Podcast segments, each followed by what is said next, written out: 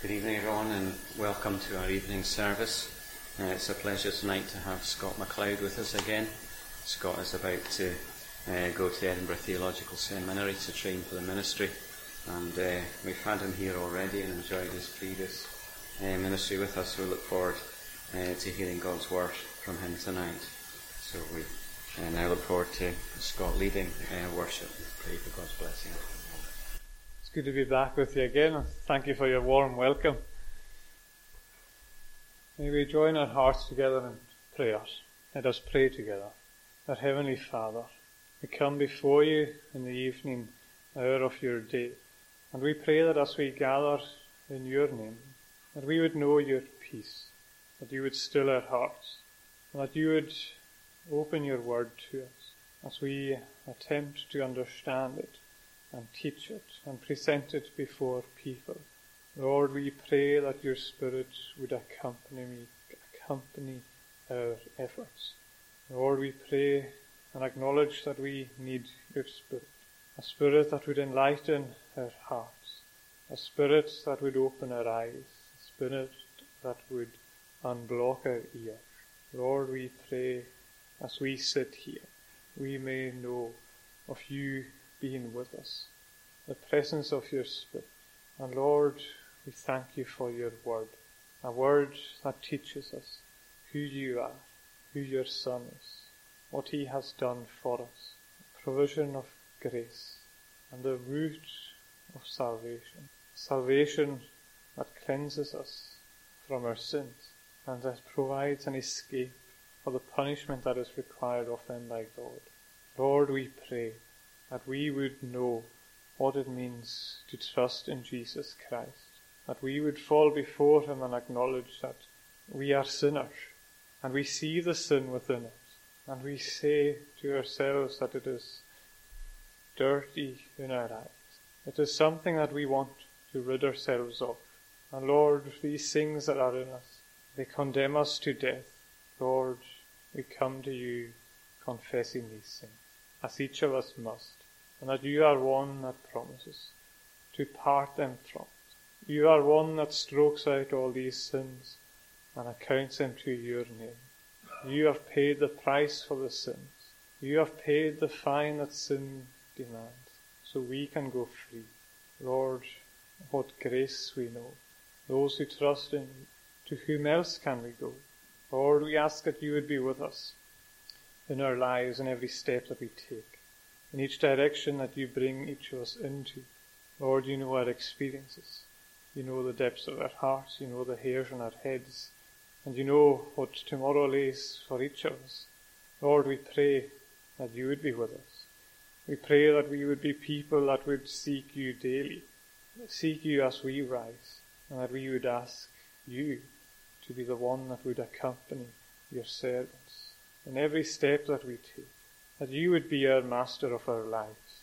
Lord, we pray this for those who do not know you. We pray for souls that are lost within this village, within this island. Lord, give us a burden for them. And if nothing else, may we pray for them. Pray that you reveal yourself to them in your own mysterious ways. And Lord, we would love to tell them the gospel, to tell them about what Jesus Christ has done for us, as we should never hide away these things. But Lord, we don't know how best to. We don't know when our words would be as fresh as a flowing stream to nourish these people and refresh them. But Lord, we pray that in everything we do, we would never be ashamed to speak of what you have done for us. And most of the time we are unaware of how you work in the lives of others. And many times it amazes us how you work in lives. Lord, continue to amaze us, we ask. May you be one that we stand before of him with awe and reverence. You are God, almighty, all-powerful, righteous, gracious. You are a just God. You are a loving God. And you are a true God. And you are one God. You are one that we must come to, to have our souls saved. Lord, we pray for our nation. We pray that we would be a nation that would return to your word.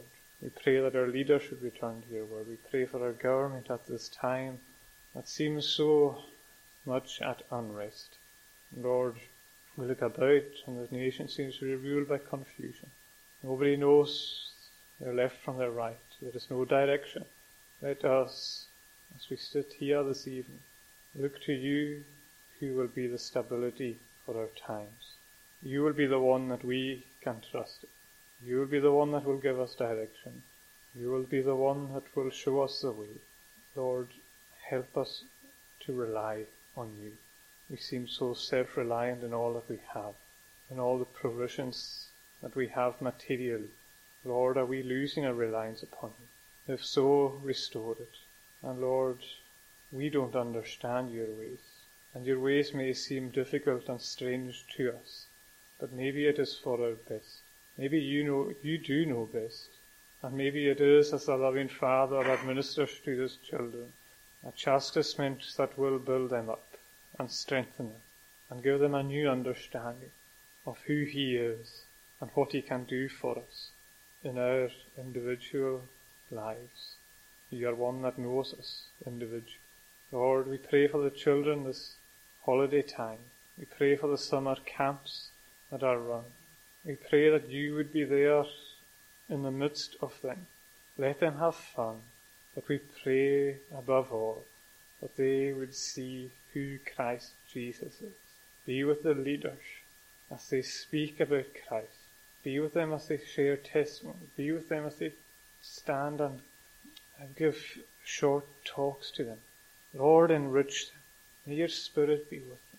May these young lives have their eyes opened to commit themselves to you. Lord, we pray that you will be with us as we come to worship you. Lord, instill within us a heart of worship and praise. You are the creator of all things. You have given us much from your gracious hand. We have needs that are met continually in ways that other people do not have. We have food, we have shelter, we have safety, we have peace. We have freedom to come and worship you.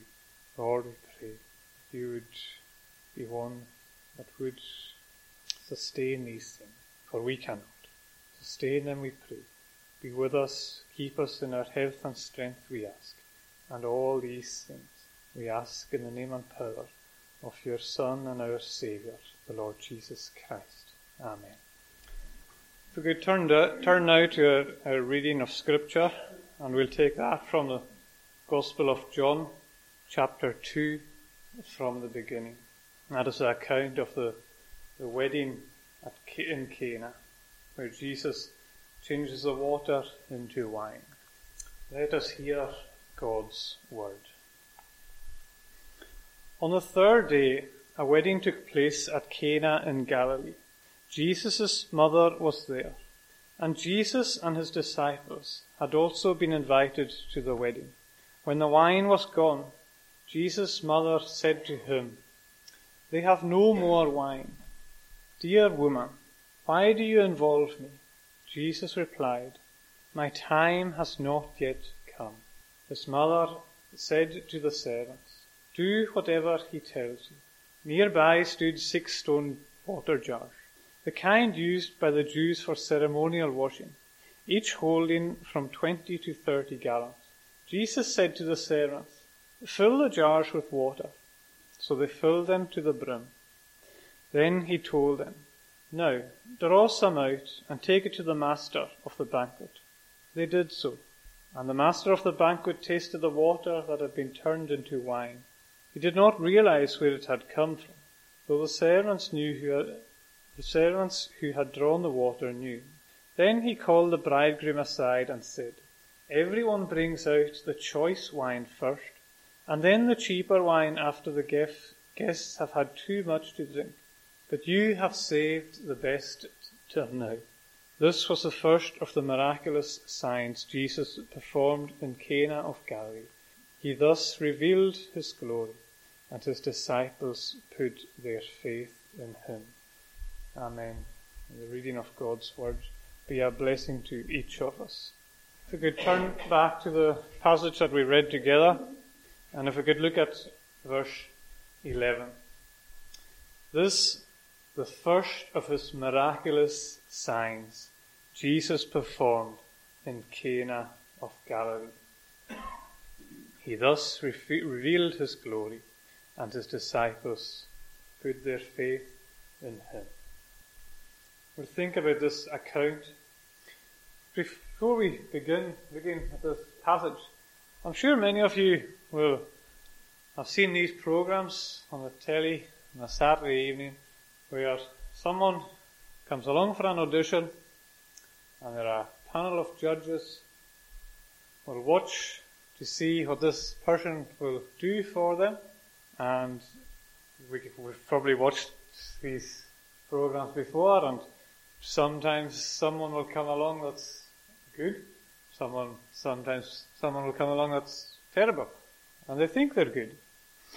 But every so often, and very rarely, someone will come in that will leave everyone in awe at what they have done, whether it be singing or performing magic tricks or stunts or something like that. It's very rare that it happens, but the person is then recognized for this talent that they had, and it is a life-changing experience for them.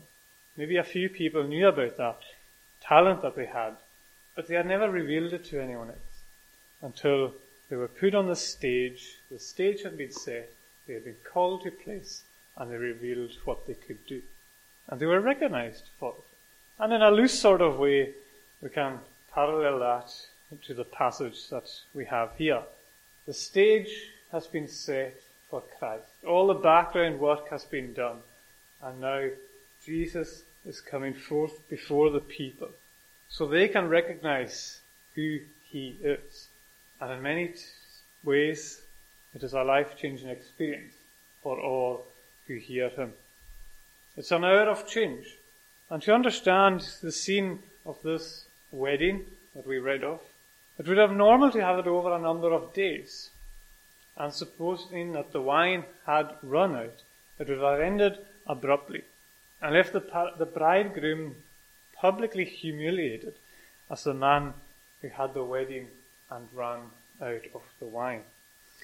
But we know this was not the case for the bridegroom. And we know that it is not just a personal change of hour, uh, change of hour for the people that were at the wedding.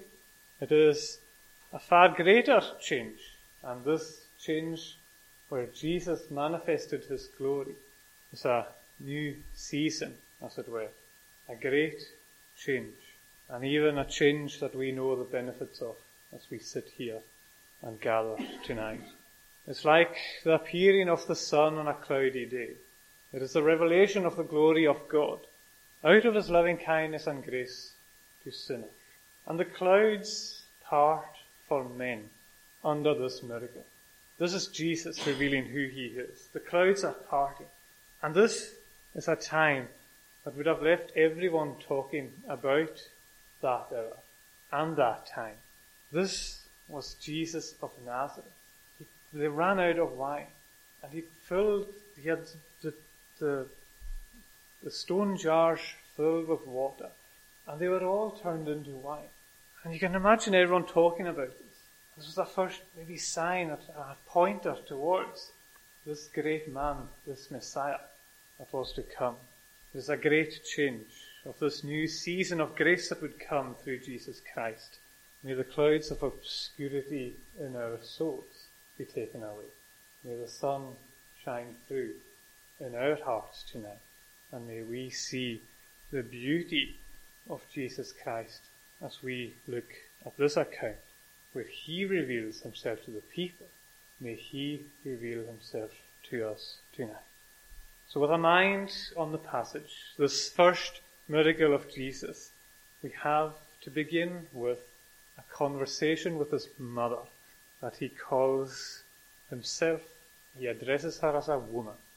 So let us look at this woman. We can read there from the beginning of the chapter, from verse one. On the third day, a wedding took place at Cana in Galilee.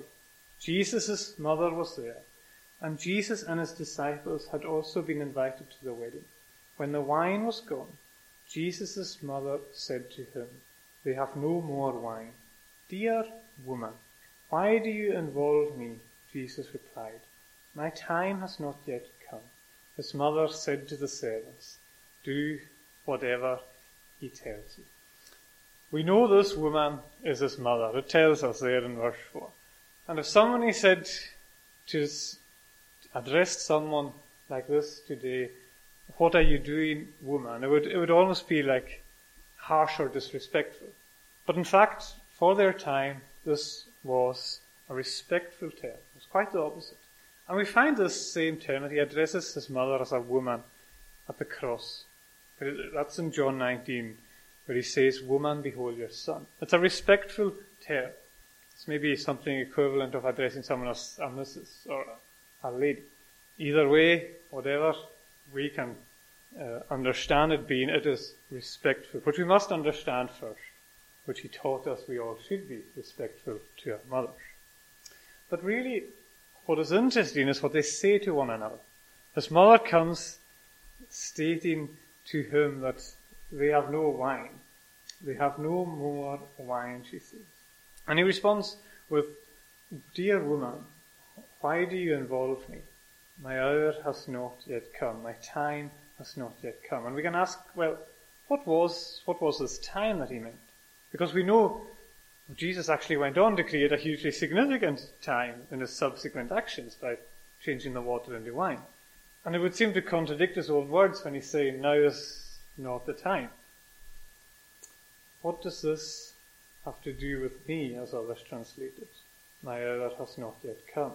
Why do you involve me? My time has not yet come." And there are all sorts of suggestions about this. What does it mean? Some say that, well, it states that the, the wine was gone there at the beginning of verse three, which, when you take it in the Greek, it says, well, it's, it doesn't it hasn't actually all run out there, by the way they've worded it. But then it says that at the end of verse three, they have no more wine. And that is as clear as that in the Greek as well. So they would say that the wine hadn't quite run out, and Jesus was waiting for the wine to run out so that he could do this miraculous miracle, and, and not just so that people would think that, well, he diluted the wine into the jars, or, or understand it like that. He was waiting for them to be empty. It doesn't seem to fit, because they have that. They have no more wine at the end of verse three. Now, his mother clearly stated that. And Augustine said that the hour that is referenced here, the time that has not yet come, he reckoned it would be a time of his death, going, going right to the other end from the beginning of his ministry to the end of his ministry. And you look at J C Ryle, and then he says, no, that's too far-fetched. It must have been something else. But we need to look at what's going on. And what Mary, what's basically happening when you take a step back, you see, Mary is trying to direct or tell Jesus to fix the situation, to do something about it as his mother. But you see, Jesus is growing older now. And you know, as many people become teenagers, they stop listening to their mothers, naturally. But Jesus was the Son of God, primarily. And he was the worldly son of Mary. And the way I'm understanding it is that, in line with what Augustine is saying, it's the time of his death. Basically, what I think is that he's saying to his mother that you cannot have the same authority authority over me anymore. Jesus is to be directed by his heavenly Father from now on, and he will only be under the authority of the man in a time when he allows it, the time of the cross. And until that time when he allows man to have authority to direct the Son of Man, no one will tell him what to do. No man nor woman will have authority over the actions of the Son of Man. Not until that time. And maybe that's why he called her a woman. You are my worldly mother, but with all respect, you must be as a woman to me now. And you might think then, well, does it not say that a sword would go through the heart of Mary? And Simeon spoke about this baby that she would hold in the temple. That she must almost let go of this son that she has brought up And he addresses her again at the cross, what Augustine is saying, as a woman. And then is the time where he gives her a son. John, the disciple whom he loved, he gives her a son.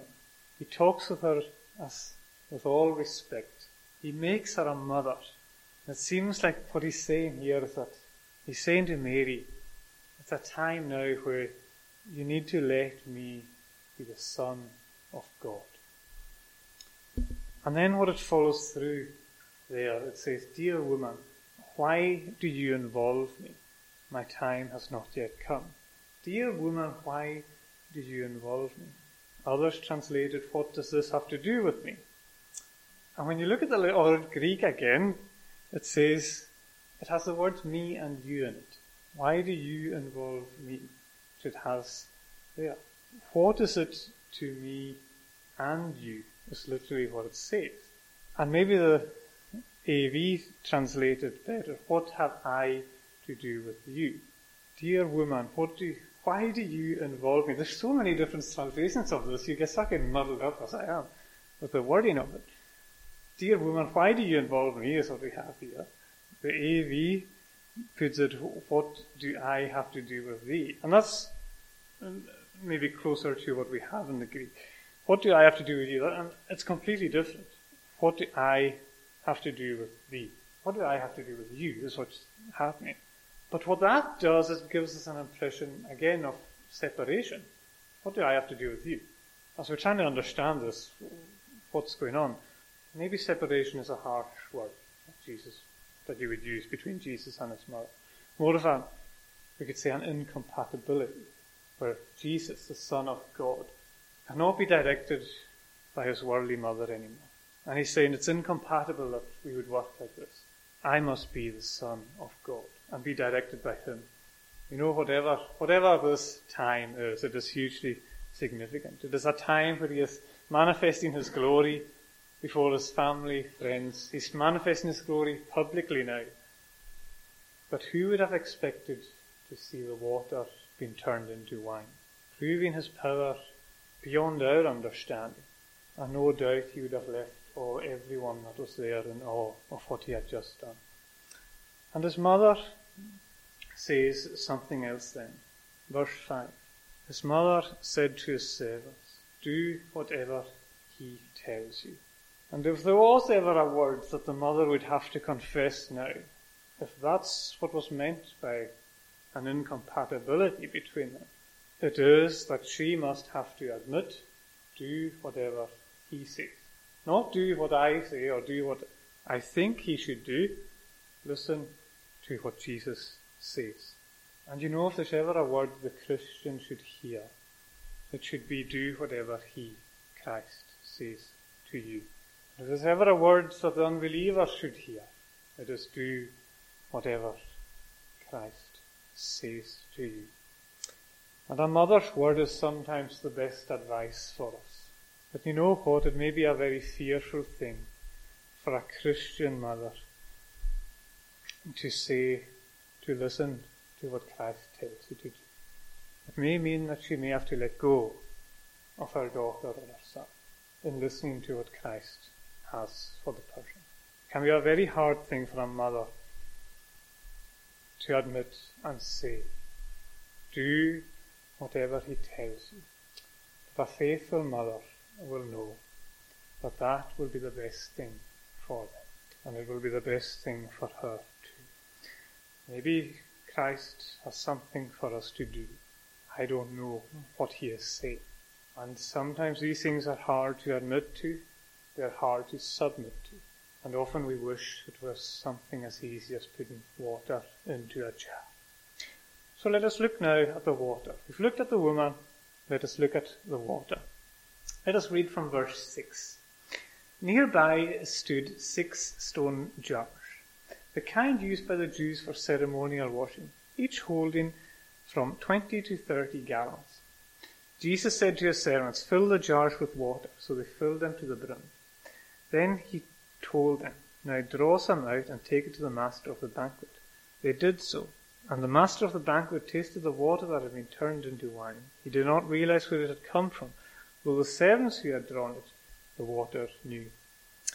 We're told there are six stone jars presented to us here, of which we have two details about their use, which was for cleaning, Jewish rites of purification, and their size, which is great because then we can imagine what we've got in front of us, or what they had in front of them. And it says that they were twenty to thirty gallons. So just to picture that, you can buy a one hundred twenty litre drum, um, that's roughly about twenty-five gallons. So right slap bang in the middle.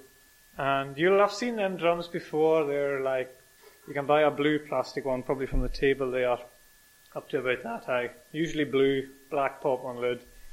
They get repurposed for all sorts of things. You'll see them lying at the end of crofts and full of water and things like that. Now, if you can imagine that, it's a lot of water. It's an awful lot of wine. And you have six of them, which kind of gives us the impression that this, had he run out of wine, the bridegroom, he would have been humiliated because there was so much wine needed afterwards. You know, if it went on for days, were they only on day one or two, he would have been humiliated if he had underestimated the use, the amount of wine he needed. And these stones, these jars, were told they were not plastic, they were stone. And this is imagined that the stone would have kept the water clean for cleansing purposes.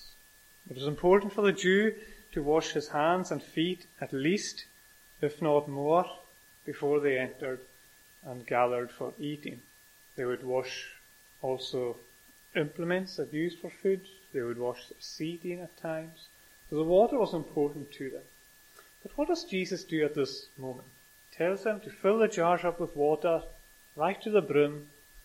What were the guys that were doing the filling expected? If they were using this water for cleaning people, utensils, seats, and Jesus tells them to fill them all up, you know, what would they have been expecting? Who's coming, I imagine? How many people are coming? There must be loads of people coming. Whatever it was, there was an abundance coming. Jesus gave them an expectation, a great expectation, but he outworked it in a way that they never expected. It's almost like an insight into Jesus' life. This is the beginning. There's far more to come in his life. This is the first miracle. There's far more to come. Jesus gives the one who listens to him an expectancy of abundance.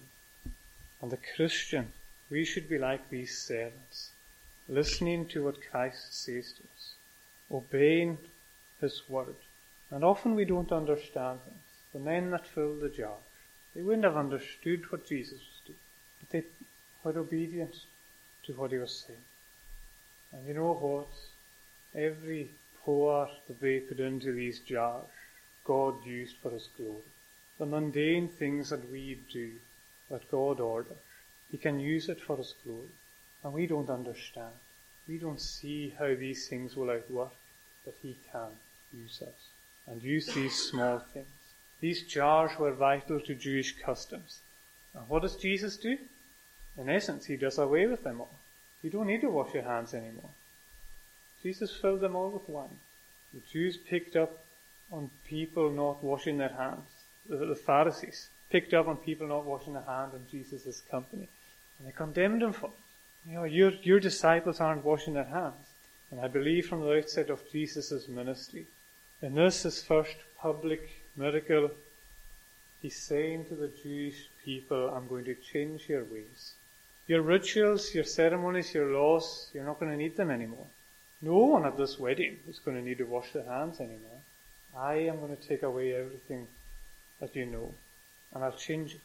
I, the Christ, will clean you, is what he's saying to me. He is the one that will absorb their failings, absorb the dirt of their lives, and he will meet every requirement of the law for them, and he will take the entirety of it. He will absorb all the filth of our lives that he leaves with us, the riches of his provision for us to enjoy. He leaves with us a great taste that we may enjoy. The water, it's not required anymore. This is a new season. This is a change of air, as Jesus is recognized. And it gives us an expectation. And he manifested his glory by making the water into wine.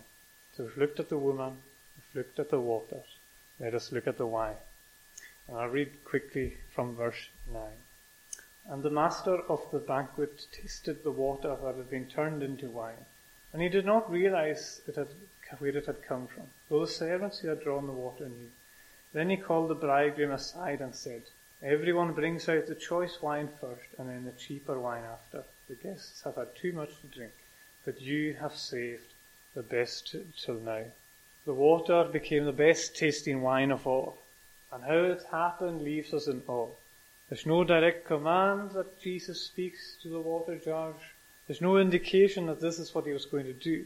It makes us all the more difficult for us to understand how he outworks things in our lives, even today, and how he did these miracles.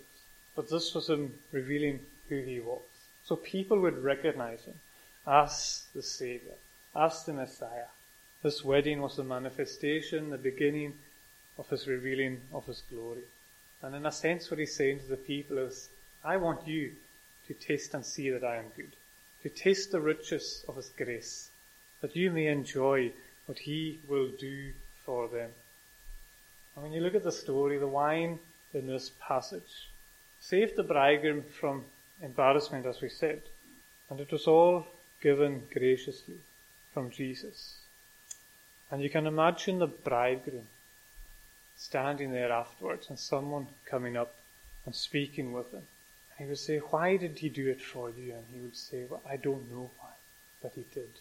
And all he will be able to say is this, it wasn't me, it wasn't anything about me, it wasn't because I'm better than anyone else that Jesus did this for me. It was all of his grace, and it was all of the man Jesus Christ that did it. I don't know why. And that's what every Christian can say. I don't know why Jesus has given me the riches of his grace in my life, but we are ones that are forever thankful for what he has done for us. The world will offer you wine, and the world will offer you everything it can, and people consume what the world offers, and maybe we are guilty of taking what the world gives to us. It is a wine that is got a poor taste to it. It never satisfies man what the world offers. And the sad thing about it is that people can become so drunk by what the world offers that when the good wine comes along, they never identify it. We become amused with sins that distract us in many ways. That when the gospel comes, it gets thrown out as an unwanted proposal. And we and others can get accustomed to these tastes and do not taste the best thing that they could ever receive. In fact, they spit it out. They spit out the gospel message, the good news, and bring them to salvation. That can satisfy their need. But there was a time that did come for Christ, and a time when he did hand himself over into the power of man.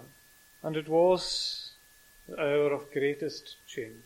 His death at Calvary is like a rich wine out of his love, that was given to his people, and where God would glorify the Son and still has given them an expectation of what is to come.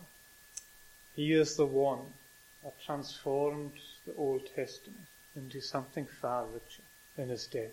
It's like the old laws and the old ways were like water, but through the death of Christ and what he has done, there is so much flavour added to the old ways. And all these old laws, all these old rituals, all are enriched and point everyone towards Christ. From things that seem so bland, like water, they are so enriching to the people. And we understand these old ways through Christ. Everything is understood through Christ. I have no doubt that everyone who has tasted what Christ has done has found it wonderful. And the first thing they would have told, well, maybe not. I was going to say the first thing they would have told someone was, have you tasted this wine? Maybe to our shame we don't do that. Maybe that's an easier thing to do with wine. We taste the wine and we say to someone, have you tasted that wine?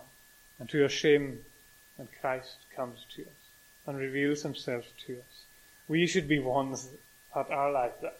Let's say, have you tasted this wine? Have you tasted Christ? Have you seen what he can do for you? Have you felt and known the riches of his grace? And that's a challenge, that we share what he has done for us in our lives. We as Christians should be enjoying the wine and glorifying the winemaker, enjoying his provisions and glorifying him, to glorify him and enjoy him forever. The change he works in us, the change he works in their day, speaks of conversion, something that was bland, now full of flavour. This is the work of Christ, which changes water into wine, and likewise can change the sinner into a saint. Maybe you don't think yourself of anything special. Maybe you don't think yourself of any great work. But Jesus has the power to change every one of us. And we are all born alike. You know, maybe we are guilt, so, so guilty of looking at other people and thinking they're better than us, or we're better than them, when really, as a matter of fact, we're all the same. Who is better than anyone else? We are all liable to the same temptations. We are all liable to the same sins. We all have our failings. We all have our weaknesses. We shall all die. Who is better than anyone else? We are all born alike. We have failed in the eyes of God, and we need a Saviour to redeem us, to set us right before God, because our sins have set us apart from God. And in a sense, we're like a water, a water bottle. Every one of us is like a water bottle when we're brought into this world. And what Christ does, the riches of his grace, is that he changes us. Changed the jar of water into a wine. And he changes the person into something far more valuable. Something with great taste. We don't have all of great tastes. You know what I mean. Something that tastes so wonderful. Something that is precious. Something that has fermented over time. And maybe it will take time for us to become like wine. That Christ would be frying us bit by bit.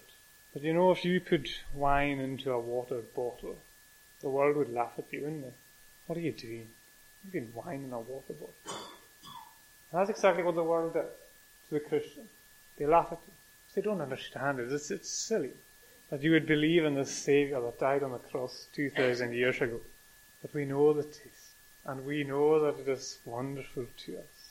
I pray that each of us would enjoy that taste more and more, and know the taste of this wonderful grace in our lives, the riches of this beauty, that he would make each one of us pure, that he would refine us, that he will be our master, because we must be accepted by the master of the banquet.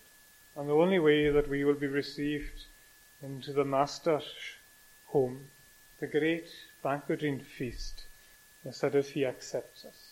And the only way that he'll accept us is if Christ has refined, if Christ has changed us from water into wine. We pray that we know what that is like, and that we would be accepted as ones cleansed by the powerful word of Jesus Christ in our lives. Amen. May these thoughts be blessed to us. I'll close with a word of prayer. Our Heavenly Father, we thank you for this gathered people. We pray that you would be with them as they part. We pray that we would know your Spirit guiding us and keeping us. We pray that you would open our eyes to the salvation to be found in the Lord Jesus Christ, that he may renew us, that he would be one that we would place our trust in, and that he is one that we can trust in for all eternity. No matter what is thrown before us in the steps and walks of life, that we would be ones that would be faithful to you, and that we would receive great riches from your hand as we do. Be with us as we part. Forgive us our sins, we pray. Bless the thoughts and words of our gathering. All these things we ask in the name of our Saviour, Jesus Christ. Amen.